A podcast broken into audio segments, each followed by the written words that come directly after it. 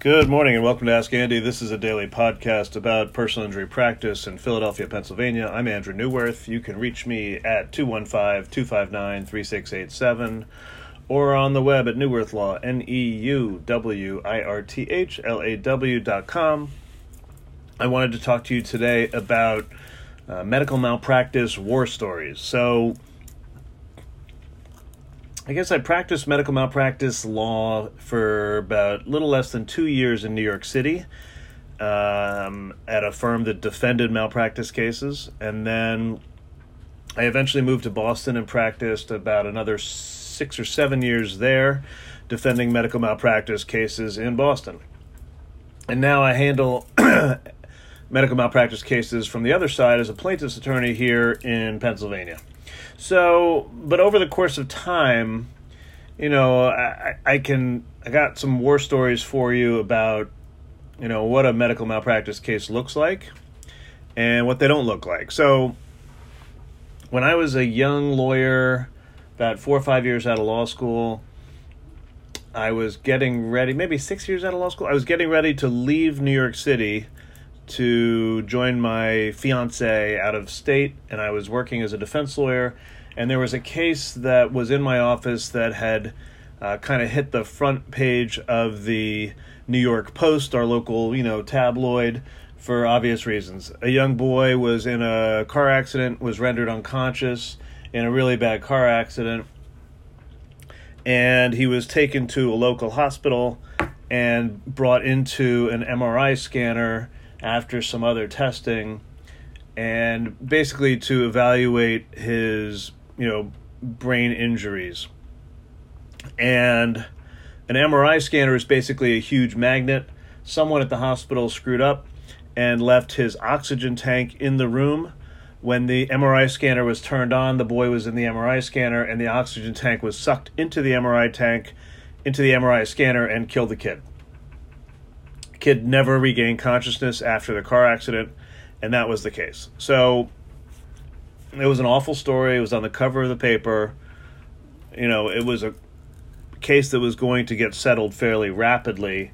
Um, you know, the one of the lawyer issues in the case, really the only lawyer issue to defend the case was that the kid was never uh, conscious after the car accident, so he couldn't have suffered, you know, pain and suffering that he was aware of. And that was really the only thing that, you know, one could address as a potential defense. The only question in that case was really, you know, who was responsible? Was it a nurse? Was it the hospital? Was it a hospital employee?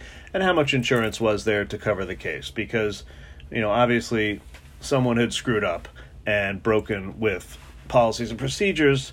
You know, there's a lot of signs around saying, you know, if you have a metal plates in your body, you can't have an MRI. If you have a pacemaker, you can't have an MRI or something like that. So, whatever the rules are, were plainly not followed in that situation.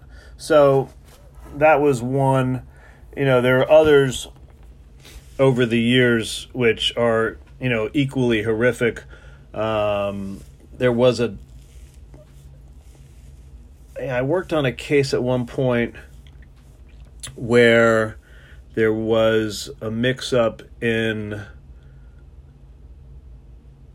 uh, pathology slide reviews. So basically, let's say you have a possible prostate cancer tumor, a doctor takes a sample, they make a slide out of it, you know, on a piece of glass, like maybe you saw in biology class in, in high school, and they look at it to see if there's cancer cells. But in this day and age, there's a lot of slide review needed, and there are labs set up to review a lot of slides. So there were a lot of different patient slides on a bench being read by a pathologist, and slides from patient A got mixed up with slides from patient B because they were all just sitting next to each other on the table. Slides that had cancer were mixed up with slides from a patient who didn't have cancer. The slides were read as cancerous. The patient was told you have prostate cancer and you need to have your prostate out, and his prostate was removed. And once it was removed, they do another round of pathology to make sure you know that they got it right and they find there's no cancer there so what happened a patient who never needed surgery who didn't have cancer one was told he had cancer and two had his prostate removed for no reason at all except for a mix up in the lab meanwhile the other patient who has cancer who needs his prostate removed is going along fine and comfortable in the belief that everything's fine he doesn't have cancer and meanwhile his cancer is growing and that's a mess. That's a bad medical malpractice case, but it's a bit of a caper. It's a bit of a, you know, detective story to figure this all out. Eventually it gets figured out, and eventually the case is settled because there's really no defense once you figure out the facts in that case. An interesting situation, not a pleasant one. Most of the medical malpractice cases that are really, you know, the devastating ones are ones where uh, it's not necessarily the doctor doing something wrong, but it's a lack of communication, at least in my experience. It's a lack of communication handing off a patient from one doctor to another or from one facility to another or something like that. So, you know, what does that look like? Well, you know, uh, I had a weird case involving cauda equina syndrome. Cauda equina is actually kind of a little piece of your uh, spinal cord, I believe, that is dangles sort of below your coccyx, like down kind of real deep into your into your pelvic area, and it's kind of the end of your spinal cord. Um, and there's something called cauda equina syndrome, which is where that sort of tail end of your spinal cord is injured, usually by trauma, usually by a, a blow or a crush impact, and you can rapidly lose feeling in your legs and be paralyzed if that you know cauda equina injury isn't caught isn't figured out. So you know there was a case i was working on at one point where and this is all public where a patient was injured in in a weird accident that they were you know their their spine was hit during some recreational activity and they were an otherwise healthy, you know, 40 year old woman. And they went to the hospital because they were in a tremendous amount of back pain, which is one of the signs of cauda equina, but one of the signs of a lot of things. And the hospital said, All right, here's some back pain medication, and let her go. And she came back the next day. She said, I'm still in tremendous back pain. I'm having kind of tingling in my toes. Now your you know nerves in your lower back control your legs and they control sensation. You know, can you feel numbness or or pain? And they also feel motor, meaning can they move your legs, move your toes, etc.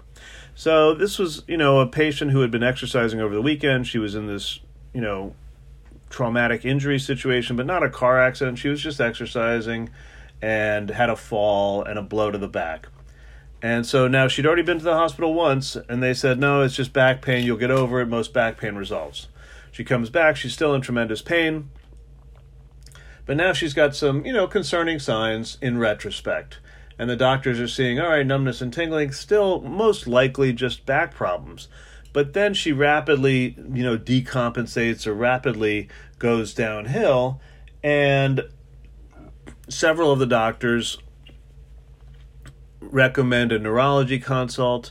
Neurology doesn't see her for uh, 24 hours, and by then she's got sort of what's called dense uh, hemiplegia, meaning she has, uh, you know, real paralysis setting in. And by the time the recommendation is to go see neurosurgery, which is the correct recommendation, she's paralyzed. And you know, she goes in for a neurosurgical decompression of that area, and they do the surgery, but it's useless, and she's paralyzed from the waist down.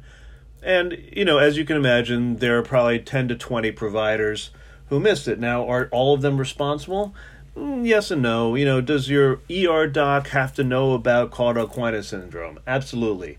Does your primary care doc or the person seeing you on the floors of the hospital during the evaluation, are they responsible for uh, diagnosing cauda? Probably not, but they are responsible to understand that there's been a change in symptoms and that they need to call for a specialist if it's outside their area. Is the nurse responsible? Probably not. Are the nurses recording complaints or concerns of the patient or the patient's family to the doctors? Yeah. So the nursing notes become very important in terms of how the patient's presentation was changing. Now, these are all, you know, evidence that can be found in the medical record. Um, and sometimes people know to, you know, go see a lawyer, and sometimes family members just have concerns about what happened. Uh, so that's the sort of thing. Those are, you know, very strong medical malpractice cases, but they do take some evaluation and reading of medical records. So that's usually where most of these cases start is the ordering and review of your medical records. So that's enough of war stories from medical malpractice cases from my career. Um, there's probably 9,000 other ones, but those are the ones that jump out at me while I'm, you know, talking to you guys. Anyway, I hope all's well. Again, this is Ask Andy. I hold people accountable.